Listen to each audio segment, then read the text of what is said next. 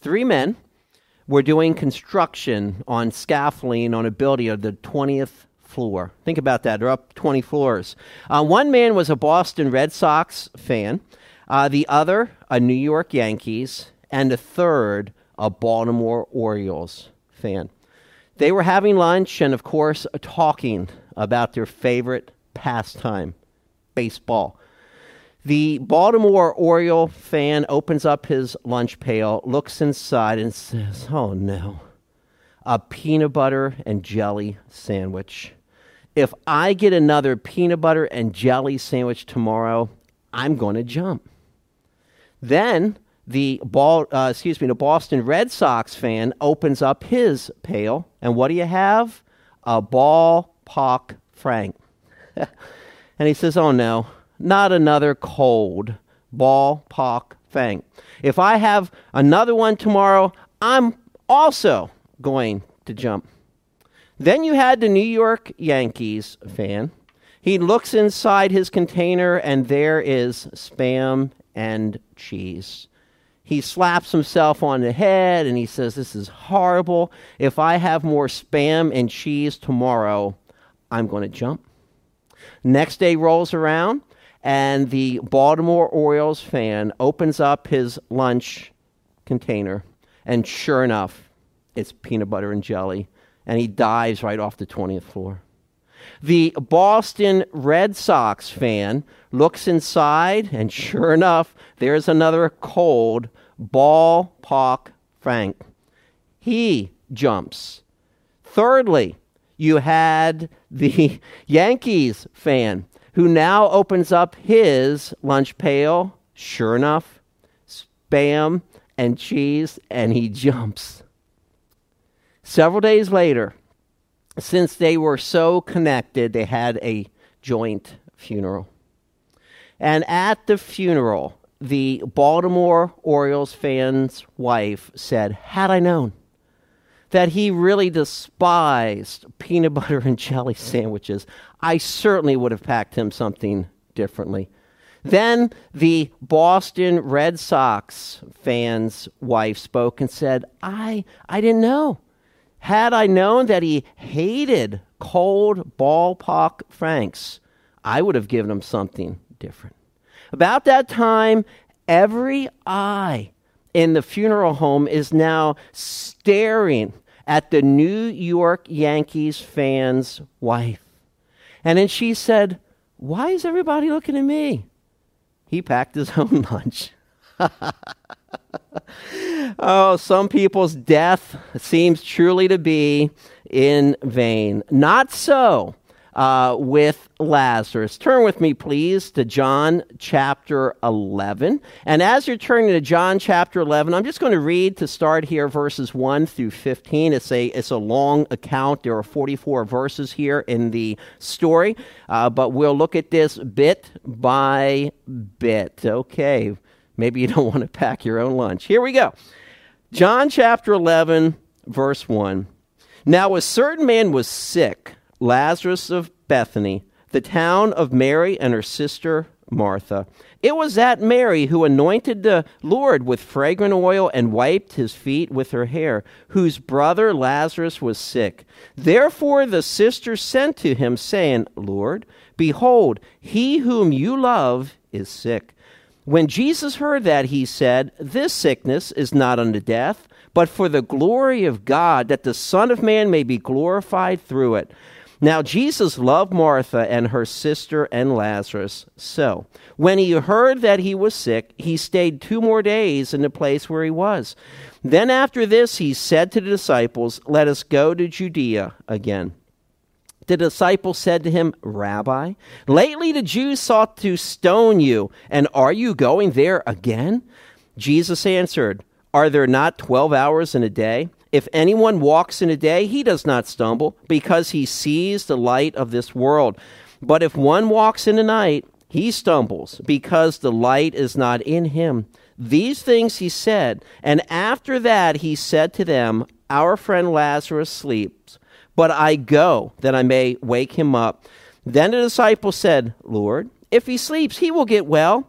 However, Jesus spoke of his death but they thought he was speaking about taking rest in sleep. Then Jesus said to them plainly, Lazarus is dead, and I am glad for your sakes that I was not there, that you may believe. Nevertheless, let us go to him. Would you join me in prayer? Thank you, Father. We have thoroughly been blessed by these biblical accounts on the seven signs of Jesus. We thank you that each one points to Jesus being the eternal Son of God, the Messiah. May you help us by your Spirit today to delve in to John chapter 11, to enter in to that first century account there with Jesus and Mary and Martha and then Lazarus. I pray in Jesus' name. Amen. We want to first of all look at the death of Lazarus. And the name Lazarus uh, is related to the Old Testament name Eleazar. Uh, the name means God is my help. If there is ever a time that someone needed help, uh, it was Lazarus. Uh, Lazarus, by the way, is only mentioned here in John 11 and then also over in John chapter 12. Uh, in verse 2, we are introduced to Mary, uh, who anointed the Lord with fragrant oil. We learn about this account in the following chapter in John chapter 12. And then, by way of synopsis, Mary, in appreciation for the Lord, but also anointing his body for death, took out a costly perfume. Would have been valued at 300 days' pay. Think about that 300 days' pay for the average day laborer. And she anointed uh, the feet of the Lord Jesus Christ. So, this is the Mary that we are speaking about here, and uh, we are uh, greatly uh, blessed by entering into this home in the first century to learn how Jesus had fellowship and relationships with others. Uh, Jesus is close to this particular family. Even when the sisters write to the Lord Jesus to notify him of Lazarus's condition. Observe here in verse 3 Lord, behold, he whom you love is sick. Didn't even have to mention Lazarus by name, but the individual that Jesus loved. Why does all of this occur? Zero in on verse 4. This is a key verse to help us to grasp uh, the meaning of Lazarus's death. When Jesus heard that, he said, This sickness is not unto death, but for the glory of God, that the Son of God may be glorified through it.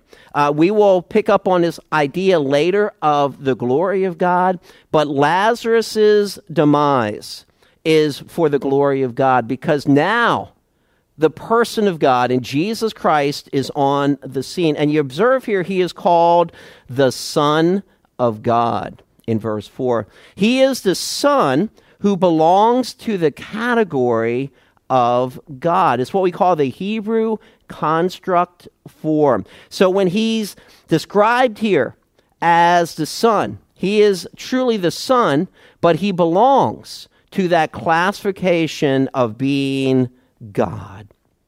Apparently, according here to verses 5 and 6, when you put it all together, Lazarus uh, was already dead when the messengers found Jesus. You kind of connect this with 11 11, and Jesus seems to know this. And then down here in verses 7 and 8, very intriguing because Jesus says, Let us go to Judea again. He doesn't mention Bethany specifically, but Judea is the southernmost region of Israel.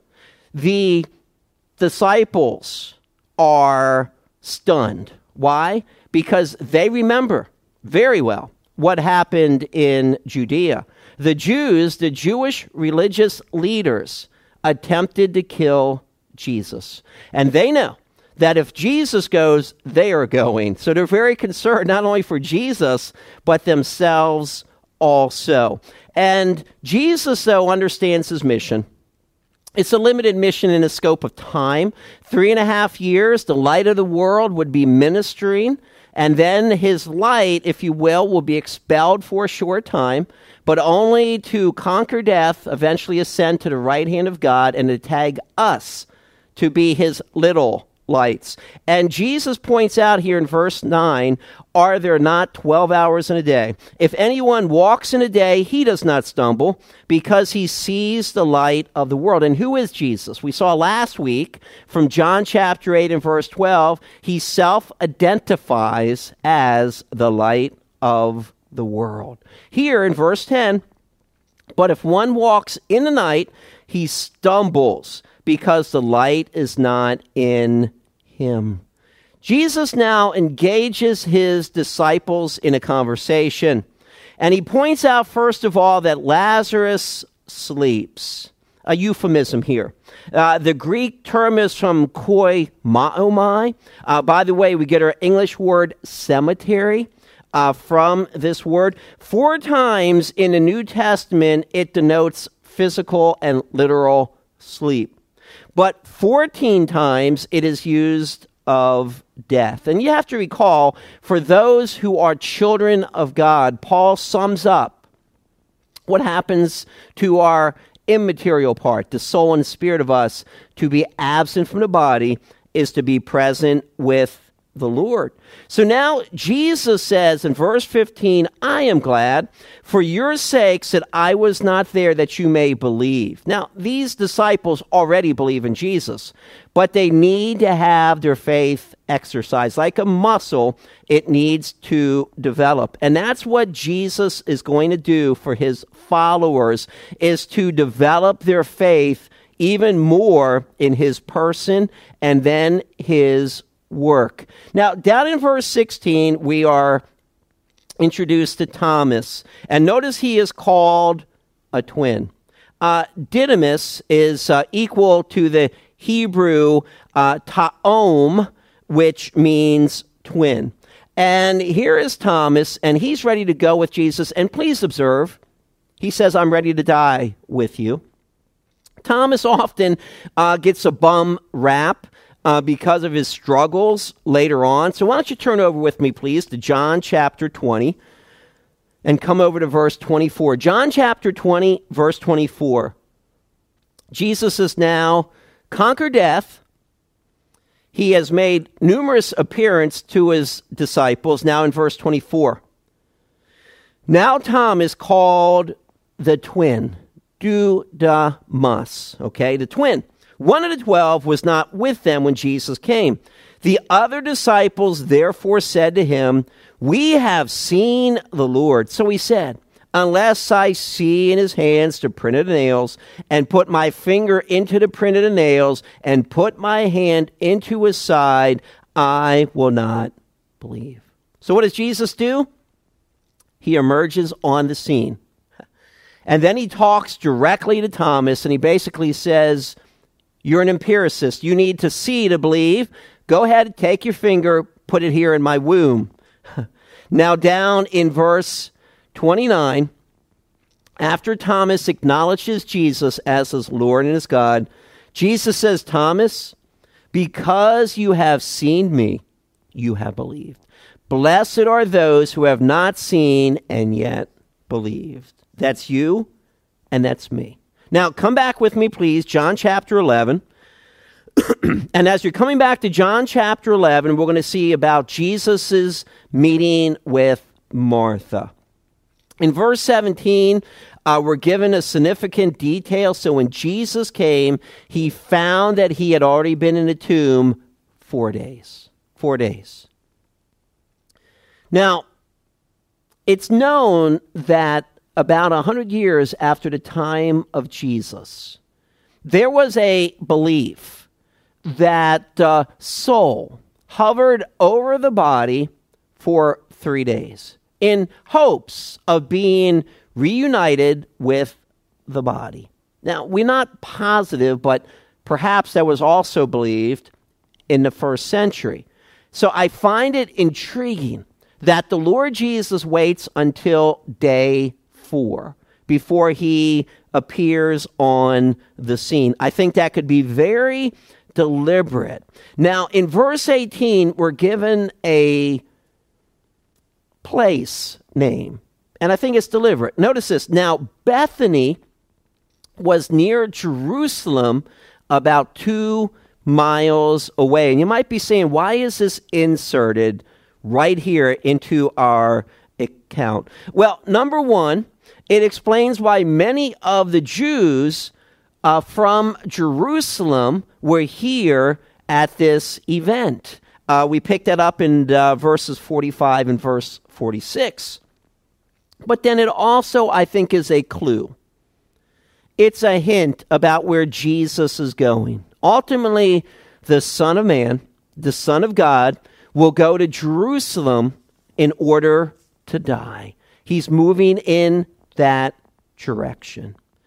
Now we have Martha here in verse 20. And as soon as she hears that Jesus is coming, now she's an active woman, she went out to meet him. I recall Luke chapter 10 in verse 40.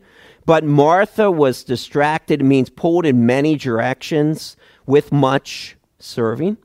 And then in verse 21, now Martha said to Jesus, Lord, if you had been here, my brother would not have died. Now, I have to just point out for just a moment the little word if. If is a second class condition. What that means, it is contrary to fact, assumed not to be true. See, the idea, if you had been here, but see, you were not. Jesus. And you can kind of tell that Martha's a little upset because thinking that if Jesus had been there in Bethany, he could have prevented this from happening. You kind of see a little limitation on Martha's part concerning who Jesus is and what she can do, what he can do. Down here in verse 22, but even now I know that whatever you ask of God, God will give you. Now, this doesn't mean that she believes at this moment that Jesus is going to raise Lazarus. Because later on, there's a pause because Jesus had been in the tomb for four days and now was, or Lazarus had been in the tomb for four days and is now perhaps decaying. So I think she understands that Jesus is God but in some way she's not grasping why Jesus is now here. Now, down in verses 23 through 27, Jesus said to her, Your brother will rise again. See, he, Jesus, is trying to bolster her faith. She says, I know that he will rise again in the resurrection at the last day. See, she didn't expect Jesus to do anything for Lazarus right now. And here are the words you're familiar with. It's the fifth I am statement in John of significance. I am the resurrection and the life. He who believes in me, though he may die, he shall live. And whoever lives and believes in me shall never die. Now, here's the key question Do you believe this? Jesus says emphatically, the individual who believes in me shall not die. ou me construction means no way. Then he turns to Martha and says, Do you believe this? She said to him, verse 27, Yes, Lord, I believe that you are the Christ, the Son of God. See, he's the Son in the category of God who is to come into the world. Now we transition from the meeting of Jesus with Martha to Mary, down in verse 28. And when she, Martha, had said these things, she went her way and secretly called Mary, her sister, saying, The teacher has come and is calling for you. What is so intriguing here? In the first century, rabbis traditionally did not teach women period. Jesus was different. He would instruct Martha, he would instruct Mary, he would instruct the woman of Samaria at the well in John chapter 4. Jesus broke tradition because he was interested interested in training people with the Bible. That's who our Lord is. Uh, observe down here as we're seeing the interaction, the interplay taking part. Notice in verse 30, now Jesus had not yet come into the town, but was in a place where Martha met him. Then the Jews who were with her in the house and comforting her, when they saw that Mary rose up quickly and went out, followed her, saying, She is going to the tomb to weep there. There's a following. If you will, Jesus is going to permit numerous people to be there when he raises Lazarus from the dead. Now, we get to see the emotion of the Lord Jesus Christ. Down in verse 33, he groans when he goes to the tomb. Why does he groan? Uh, this is used, by the way, of the snorting of horses. It shows indignation or anger. Some commentators believe that Jesus is angry that the mourners are there, and I don't think that's the case. I think it's better to see that Jesus is bothered by the ravages of sin, suffering, and death. We're told here that he was troubled. He's bothered by the situation to the degree that we have this tender statement in verse 35. Jesus wept. He wept. It's the shortest verse in the English Bible. 1 Thessalonians 5:16 is the shortest in the Greek New Testament, but Jesus wept. He understands us. Jesus can say, Been there, done that. So the writer of Hebrews says, For we do not have a high priest who cannot sympathize with our weakness. When the writer points it out in Hebrews 4:15 where he says, "We do not have," it means a currently have. The writer acknowledges that even right now Jesus is a great high priest. See, he understands the human condition because the Son of God became the Son of Man, if you will. He took on flesh. And the Lord Jesus Christ knew temptation. He understood life because he entered into life. Tempted all points like we, yet without sin. Now, in verses 36 through 38, we have a mixed reaction. Some of the Jews said, See how he loved him, speaking of Jesus' love for Lazarus. And then the question could not this man who opened the eyes of the blind also have kept this man from dying? And then we have Jesus groaning and he's definitely bothered by this situation, but he wants to broaden the faith of his disciples. So in verse 39, Jesus said, Take away the stone. Now, people in the first century in Israel were generally buried immediately upon death. That's what they did. In Acts chapter 5 with both Ananias and Sapphira, when they died, each one separately was buried that same day. Because of the climate, they generally buried people that same day. So Martha, the sister of him who was dead, said to him, Lord, by this time there is a stench.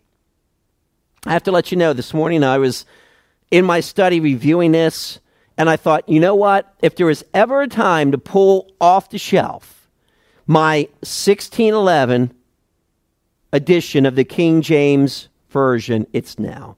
And, and I pulled it out, and I just had to read those words for myself because really, Martha is saying, by, by this time, he stinketh. I'm sorry, I just have to laugh at the word stinketh. But her point is well taken. See, she doesn't understand what is transpiring here, and she doesn't want a decayed brother brought out of the tomb. Now, in verse 40, Jesus said to her, Did I not say to you that if you would believe, you would see? And here is what I mentioned earlier the glory of God. Significant here. Leon Morris writes, The crowd would see the miracle, but only believers would see its real significance the glory.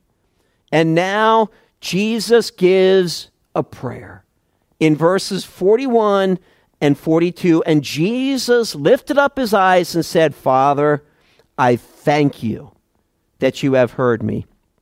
And I know that you always hear me.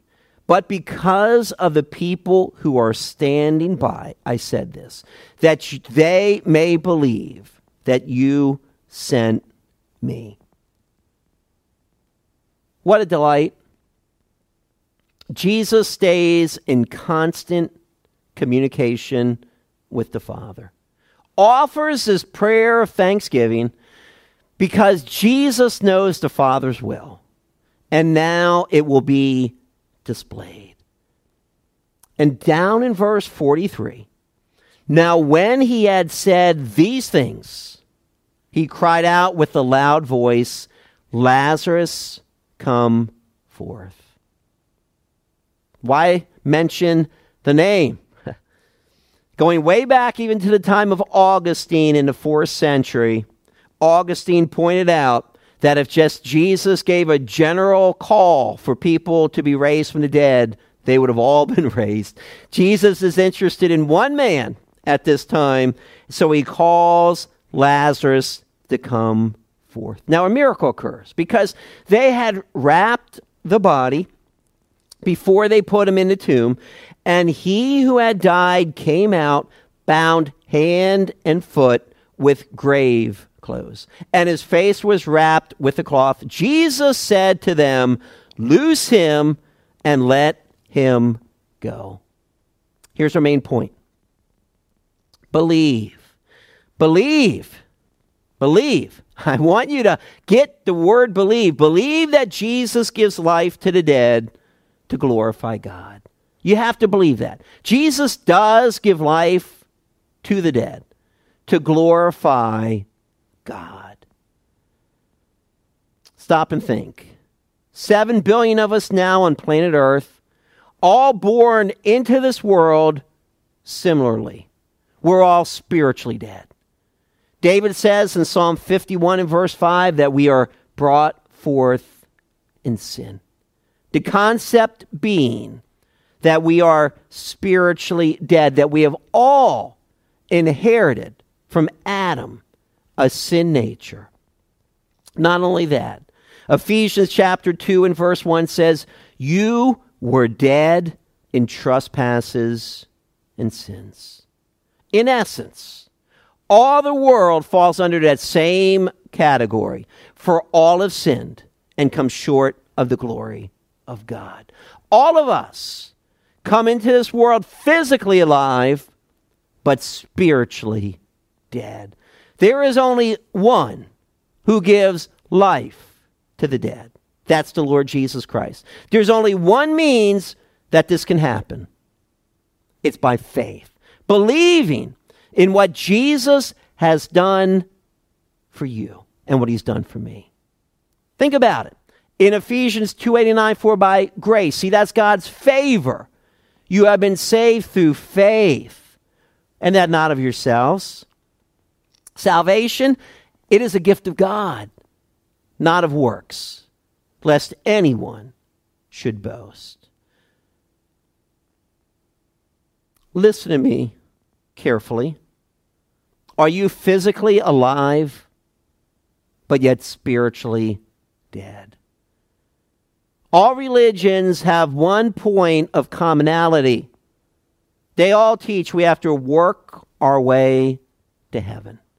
If you want to get to God, then you need to have a system, a standard of good works, generally prescribed by that religion. Christ on the cross cries out, It is finished, paid in full. The price has been met. Now, for you to receive the gift of eternal life, you have to embrace it, but it's only by faith. Faith in what? The finished work of Jesus. Paul says, For I delivered to you that which I also received, that Christ died for our sins according to the Scriptures, and that he was buried, and that he was raised from the dead on the third day. When you turn from your sin, and in particular the sin of unbelief, and to Jesus Christ, your sin bearer, and place your faith, your trust, your reliance, your dependence fully upon what he's done for you, that is when you're born again. When you believe that he died for your sin and conquered death. That's when, if you will, you come alive spiritually. But then also, may I just have you turn to Ephesians chapter 5 in closing. Paul writes to a church that, yes, previously all the members were spiritually dead. When he went to Ephesus, there were magical practices, and Paul worked unusual miracles. We learn about this in Acts chapter 19, and many got saved. But I would like you to think about the light of the world, even ministering to Christians, trying to get us to exhibit great faith. Ephesians 5, down in verse 14. Therefore, he says, here's the command, everybody. It's a present imperative, which means keep on doing this now awake. Who needs to wake up? You who sleep. He's speaking about spiritual indifference. He's writing to children of God, those who already are born again, but now need to wake up spiritually. They need to understand the calling that they have received, that life is brief, and that we have a mission. Remember Jesus' mission? For the Son of Man is come to seek and to save that which was lost. You and I have been now entrusted with the mission to go and make disciples of all the nations. We have been given a mission by the Lord Jesus Christ, but you can't do that if you are engaged in the affairs of this world. In other words, you are so consumed with this world system that you are spiritually indifferent to the things of God. Awake you who sleep. Notice the second command. And here it's an aorist imperative. Do this once for all. Arise from the dead. Put on the light, stay in the light, walk in the light, dwell in the light, live in the light, arise from the dead. And what does Christ do when you, if you will, take off the blinders, child of God? When you choose to obey God in all things. He says, and Christ, here's the future, what he'll do. It's a future tense verb, will give you light. That's what he does, child of God. Paul builds on this. He says, See then that you walk circumspectly. It means carefully. You walk accurately. In other words, you are like Job in the Old Testament where it is said that he shunned evil when wickedness was before his eyes, he chose not to look at it. He turned away. To the extent in chapter 31 of Job, he had even made a covenant with his eyes not to lust. See then that you walk circumspectly, not as fools. Who's a fool? It's practical atheism. A fool is someone who lives as if there is no God. And when children of God live as if there's no God at times, then they are fools. So walk circumspectly, not as fools, but as wise, redeeming the time, buying up the time, making the most of the time, using your time wisely. For what purpose? The glory of God. Did you catch that in the account in John 11? Not once, but twice, speaking about the glory of God. You have been saved, child of God, that now you can bring glory to God. And we do this in two ways through evangelism. We reach the lost. We do this, secondly, through our discipleship and fellowshipping with God. So very important that we bring glory to God, redeeming the time because the days are evil. May I encourage you, if you've not yet believed on Christ, would you believe right now? Put your faith in Him. Your reliance upon the one who is the light of the world. Trust his finished work in order that you can be born again. And, child of God, would you commit to waking up, to stop being spiritually indifferent, to care about daily Bible study, prayer, to be engaged in the work of the ministry of the local church, to accomplish the Great Commission, redeeming the time because the days are evil? Let's pray. Father, I thank you for the glory of God that was exhibited through Lazarus being raised from the dead. And I pray that today God's glory would be manifested through lives of people who repent of their sin and turn to Jesus Christ and Him alone for their salvation.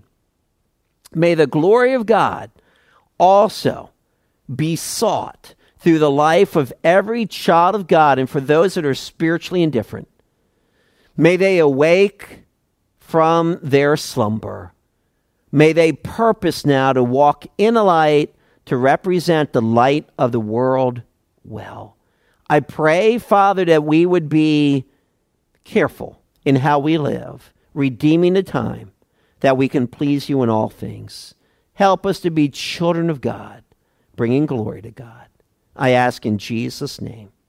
Amen.